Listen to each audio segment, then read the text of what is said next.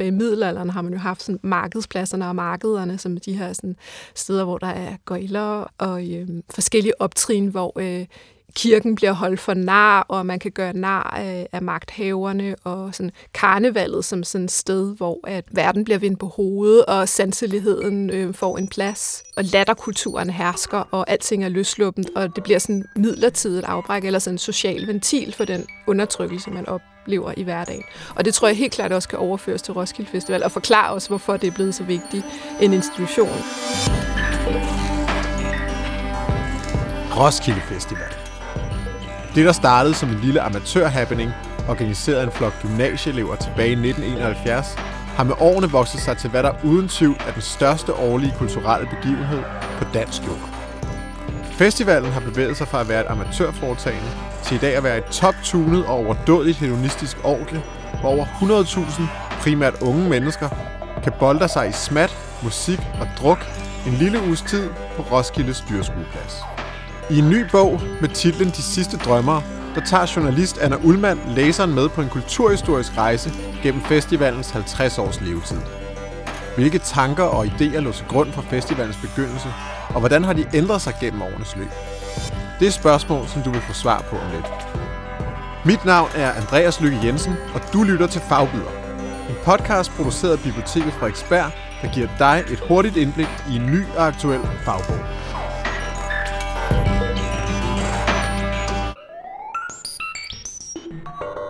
Det, jeg har lagt vægt på øh, i min bog, er festivalens ophav i en aktivistisk ungdomskultur i kølvandet af, af 68-oprøret. 68-oprøret, kan man sige, startede jo i, i, i universitetsbyerne, men det man ser der i 1971, hvor at, øh, at optakten til den aller, de allerførste beatfestival i Roskilde begynder at, øhm, at, at tegne sig, er jo, at, at tankerne omkring ungdomsoprøret, de begynder ligesom at brede sig ud i provinsen, og, og på den måde er dels sådan hele flipperkulturen og beatmusikken, altså hele sådan den kulturelle side af ungdomsoprøret har bredt sig ud til øh, provinsen, herunder også Roskilde, men også øh, de politiske tanker, altså tankerne om demokratisering og unge, der ville have magten over deres eget liv og vil af med øh, det her øh, autoritære system, som de oplevede at være indordnet under. Og sådan politiske idéer om øh, anarkisme og forskellige former for opgør med, med den gamle verden. Vietnamkrigen, øh, racisme, øh, manglende ligestilling, alle de her øh, kampe, som tegnede sig i og omkring 68, det, det var også en del af hele det sådan, idé-tankegods, som, øh, som Roskilde Festival blev født ud af.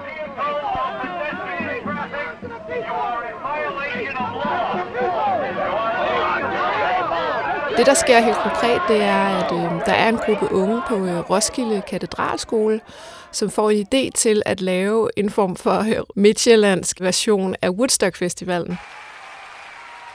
I don't know if you can really tell how amazing you look. But you're truly amazing. You're a whole city. Woodstock, den her kæmpe sådan, masse sammenkomst for, for ungdomsoprøret, som udfolder sig der i uh, 1969. I had, to, I had the tent for about four days, and I met this lady that does tie-dyeing. So she taught me how to do it, and I got some sheets and I put them up on the inside of my tent. And it's so groovy to come here and see all you people living in tents. Der er så en gruppe unge, der ser for sig, at de skal lave sådan en dansk version af Woodstock Festival. Det er de ikke de eneste, der gør. Der er også unge andre steder i Danmark. Der findes en Nyborg Beat Festival, som finder sted samme sommer, det er 71 også. Så rundt omkring i verden er der jo unge mennesker, der har set, hvordan Woodstock Festival er også blevet øh, film, altså dokumenteret på film. Der kommer jo en, en, øhm, en, bio, en, øh, en dokumentarfilm om Woodstock Festivalen, der, der vises over i verden jo i, i biografer. Så på den måde kan alle mulige unge jo gå ind og se, de har kun gået i biografen og se, hvordan, øh, hvordan den her Beat Festival så ud, og så tænke, det her, det skal vi simpelthen også have i, i vores hverdag. Det skal også være være vores liv, der, der skal kunne det her. Øhm, så der har jo været sådan en enorm sådan optimisme og en stor sådan virkelyst og virketrang til, at man kunne lave en, en festival, hvor at musikken og alle de politiske tanker kunne være sådan en form for øhm, en, en gnist, der kunne tændes, ikke? som kunne starte øh, hele den her øh, omvæltning, som de så for sig. Come gather around people og så hører det så også med til historien, at der var en, øh, sådan en, sådan en øh, ungdomspolitisk aktivisme i det hele taget, hvor der blev lavet forskellige velgørenhedsarrangementer, eller velgørenhed. Altså i hvert fald forskellige politisk øh, indsamlingskoncerter, altså hvor man samlede ind til forskellige politiske øh, formål og mærkesager. Blandt andet da den amerikanske øh, marxistiske filosof, borgerrettighedsaktivist og antiracistiske antifængselsaktivist Angela Davis, hun øh, bliver fængslet og øh, mistænkt af FBI. First of all, if you're going to talk about a revolutionary situation, you have to have people who are physically able to wage revolution, who are physically able to organize and physically able to do all that is done. Yeah, but the question is more, how do you get there? Do you get there by confrontation, violence? Oh, is that the question you were asking? Yeah.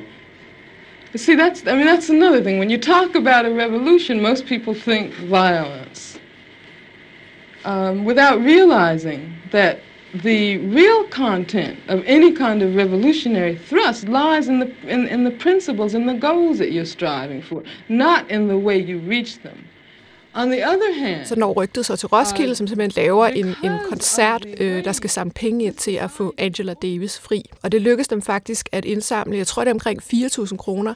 Øh, Savage Rose spiller til den koncert, nogle lokale beatorkestre øh, spiller også. Den her begivenhed med den her indsamlingskoncert for Angela Davis, det fortæller i hvert fald mig meget om, hvad det var for et egentlig ret en radikal tankegods, som, som Roskilde Festival er groet ud af. Og som i hvert fald på en eller anden måde stadigvæk har, har levet videre i den festival, vi kender i dag.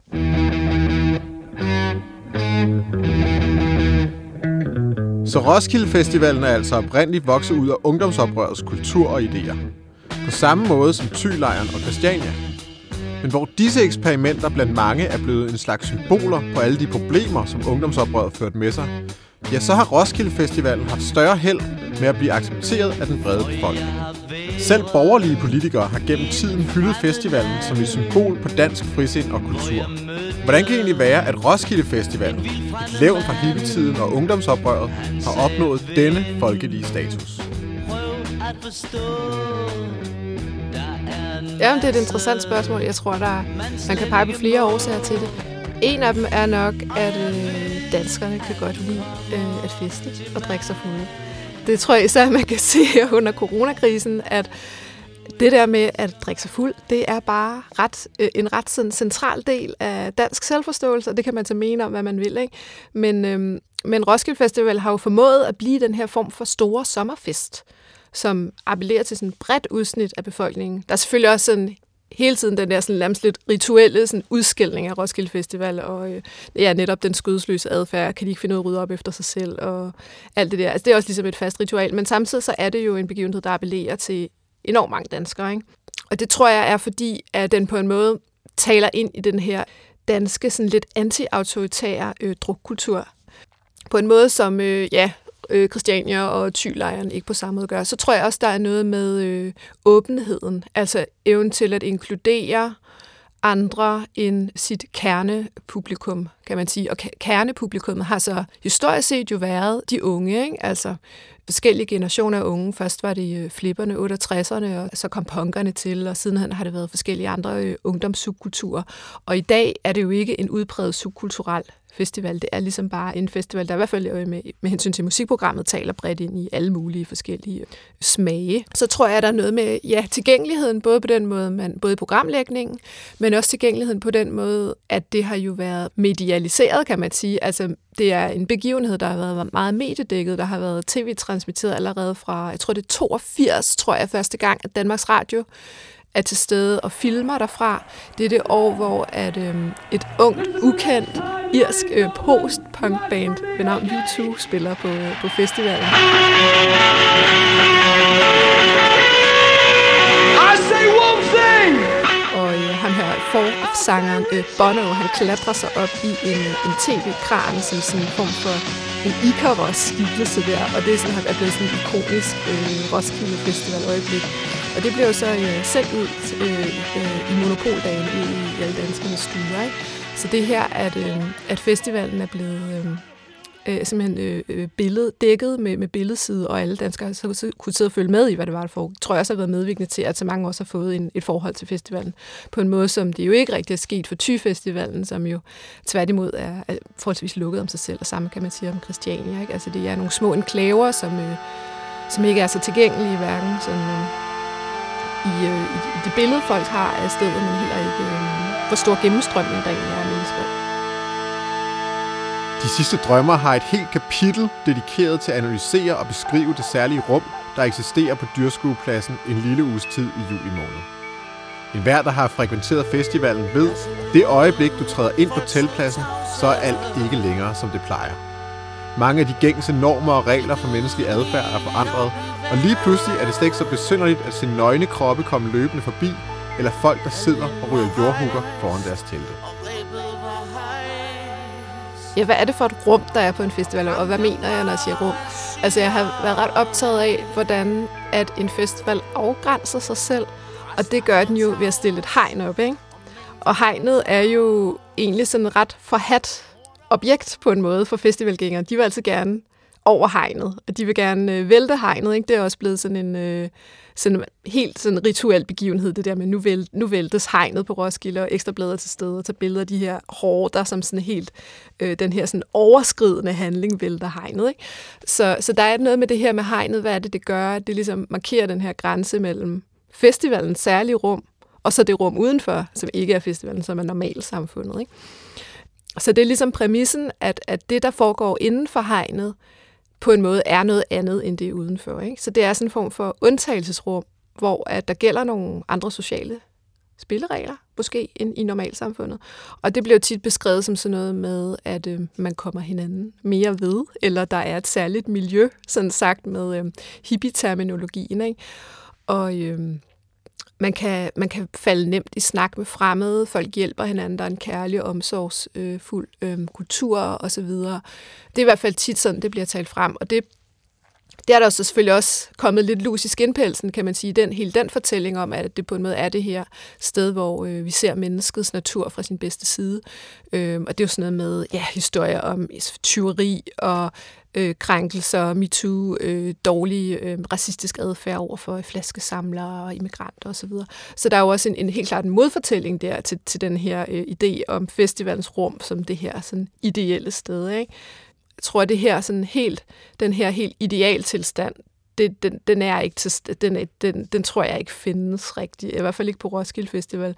Men derfor kan vi jo godt blive enige om, at det er et særligt sted, i hvert, i hvert fald, hvor at mange i hvert fald oplever, at det er noget positivt og noget særligt at være der, og det er et sted, hvor kunst og sanselighed får lov til at spille en større rolle, end det gør i hverdagen, og hvor at nydelse og lyst og kreativitet og spontanitet og sådan nogle ting får en plads, som det ikke gør i det her sådan meget nytteorienterede arbejdssamfund, hvor man skal præstere, som rigtig mange jo lever i i hverdagen, og specielt de unge, altså den ungdomsgeneration, der er unge lige nu her, øh, er jo under et stort præstationspres på en måde, som 68'erne jo på ingen måde øh, i samme omfang var. De fik jo tværtimod ligesom der, der var fortællingen jo ligesom, at, at de unge kunne skabe den verden, de selv ville, ikke? og selv kunne definere deres fremtid. Og så tror jeg også, at det her med, øh, hvad det er for et særligt rum, der er på en festival, tror jeg også, man kan kigge sådan helt historisk, eller sådan etnologisk måske endda på, hvordan at der altid har eksisteret de her sådan spøjse, underlige undtagelsesrum i, øh, i, i kultur langt, langt tilbage i tiden. Altså tilbage i middelalderen har man jo haft sådan markedspladserne og markederne, som de her sådan, steder, hvor der er gøjler og øh, forskellige optrin, hvor øh, kirken bliver holdt for nar, og man kan gøre nar af, af magthaverne, og sådan karnevalet som sådan et sted, hvor at verden bliver vendt på hovedet, og sanseligheden øh, får en plads, og latterkulturen hersker, og alting er løsluppent, og det bliver sådan midlertidigt afbræk, eller sådan en social ventil for den undertrykkelse, man op oplever i hverdagen. Og det tror jeg helt klart også kan overføres til Roskilde Festival, og forklare os, hvorfor det er blevet så vigtig en institution i, øhm, i dansk kultur, netop fordi det har den her karnevalsfunktion, altså sådan en form for social renselse nærmest, hvor vi, øhm, vi på en måde kan slippe tøjlerne og øhm, gennemgå en eller anden Øhm, forløsning måske nærmest, ikke? og så øh, netop også kan vende tilbage til vores mellemlederjobs bagefter, efter vi er kommet hjem fra den her sådan, øh, helt sansemættede øh, og sådan ekstatiske øh, fællesbegivenhed. Afslutningsvis er jeg selvfølgelig optaget af at høre, hvad bogens titel, De sidste drømmer, refererer til.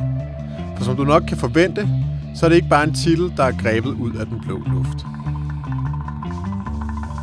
Øh, titlen De sidste drømmer stammer fra et øh, interview med øh, festivalchefen Leif Skov, så på et tidspunkt i, øh, i starten af 90'erne, det her det er et, øh, et, øh, et interview til øh, Danmarks Radio, som på det tidspunkt jo er til stede og, øh, og sender fra festivalen hver eneste sommer. Så det er noget, som øh, hele Danmark på en måde kan følge med Selvom øh, de ikke er øh, på festivalen selv, så kan de følge med i festivalen. Det siger også noget om, hvor stor en, en begivenhed det er blevet for dansk kultur der. Og det som så er... Øh, der, hvor citatet kommer fra, er den her samtale med, med Leif Skov, og det, det er et år, hvor at, at der for første gang er øh, blevet lukket op for, at øh, store øh, kommercielle sponsorater får en plads på festivalen, og det er øh, tobakskompaniet øh, Philip Morris, og det er, øh, det er Tuborg, mener jeg, som er kommet ind med de her store kommercielle sponsorater, og det har jo været, øh, det har været genstand for stor kritik også, fordi at, at kan man godt det, ikke? Er, er Roskilde Festival så stadigvæk ligesom i overensstemmelse med sit, øh, sit, sit ophav og sit grundlag, som den her øh, øh, Øh, modkultur, eller den her sådan, sted for, for alternative tanker og kulturer. Ikke? Kan en sådan græsrodsfestival, eller en, i hvert fald en festival, der har rødder i en græsrodsaktivisme, kan den godt samtidig sådan begynde at lukke op for de her store kommercielle spillere, og samtidig være tro mod sig selv. Og det, det skal Leif Skov så sidde og argumentere for i det her øh, ret sjove interviewklip her, jeg har fundet fra starten af 90'erne, hvor han sidder i den her der festivalstemning omkring ham, og han sidder her under den her øh, sådan en, en parasol og ser afslappet ud og bliver spurgt, øh, jamen hvad, øh, har, har Roskilde solgt ud nu? Har det ligesom solgt sin sjæl nu, hvor der er kommet de her store sponsorater ind? Og Leif øh, Skov svarer så, at det mener han ikke. Han mener tværtimod, at at festivalen har haft brug for den her kapitalindsprøjtning for at blive ved med at være sig selv, siger han. Ikke? Det er hans argument, at for at festivalen kan blive ved med at være den festival, man kender, så er der nødt til at komme øhm, nogle penge ind, som så også er blevet brugt til at, at opgradere i det hele taget. Ikke? Altså. Og han siger så, at, øhm, at han mener, at Roskilde Festival i en hvis forstand er de sidste drømmer. Den udtalelse her, synes jeg er sådan meget fin øh, øh, indramning af, hvad det er, øh, der egentlig også er dilemmaet for Roskilde Festival. Ikke? Hvordan at den har på den ene side har, fulgt, har skulle følge med tiden for at kunne blive ved med at holde sig relevant og blive ved med at overleve og gøre sig attraktiv for, for nye generationer af mus, nye musikkulturer og nye ungdomsgenerationer, der er kommet til og tilsluttet sig festivalen og, og frivillig arbejdskraft, som også har, øh, øh, har, øh, har festivalen også brug for at tiltrække, øh, tiltrække frivillige gennem gennem flere generationer. Ikke? Så det, at, at uh, Leif Skov på det her tidspunkt i 1990'erne, som jo også er en, en epoke, hvor det jo også generelt bliver, kan man sige, helt 68 tankegodset er jo kommet under hæftig beskydning på det tidspunkt her efter murens fald, og der er jo kommet øh, en stor skepsis over for alle de her alternative tanker, som jo florerede, og øh, man begynder at tale om, at det er historiens afslutning, og nu har vi ligesom fået, fået afprøvet det. Kunne man skabe de her alternative samfund? Nej, det kunne man så ikke, er ligesom den, øh, den, den øh, generelle konsensus, ikke? at nej, eksperimenternes og, og utopiernes tid er slut nu, ikke? og nu er det ligesom den politiske pragmatisme, der, øh, der sætter dagsordenen. Så for mig er det også interessant, at Leif Skov sidder og siger her, at han mener, at Roskilde Festival er de sidste drømmer, fordi på den måde holder han jo også på en måde liv i en eller anden utopisk forestilling, som jo er i strid modvind på det tidspunkt. Og samtidig er det jo også et, et, et dybt paradoks, ikke? at der ligesom, at markedskræfterne, at det markedskræfterne skal, faktisk skal gå ind og redde utopien. Ikke? Så det fortæller for mig rigtig meget om, hvordan Roskilde Festival jo hele tiden har været en form for paradoks eller en selvmodsigelse på en eller anden måde, at den både har er blevet født ud af øh, noget kritisk tankegods, altså ideen om, at man kan lave et festivalrum, hvor verden kan laves om igennem, eller hvor en, en alternativ verden kan opstå midlertidigt på en eller anden måde gennem samværet, fællesskabet og og musikoplevelserne, man har sammen. Og på den anden side jo også er festivalen jo også blevet en, en institution på den måde, og også øhm, på en måde er blevet en del af majoritetskulturen på en eller anden måde. Ikke? Den er jo, festivalen er i sig selv en institution. Så hvordan en festival kan ligesom have kunnet balancere mellem det græsrodsaktivistiske og, og, og det her dagsordenssættende mega-event, som festivalen jo også er. Du har lyttet til Fagbider. Podcasten, der giver dig et hurtigt indblik i en ny og aktuel fagbog. Har du fået lyst til at læse Anna Ullmanns bog De sidste drømmer, så er den ude nu på Gads forlag. Og så kan du selvfølgelig også låne den her på biblioteket. Mit navn er Andreas Lykke Jensen. Tak fordi du lyttede med, og på genhør.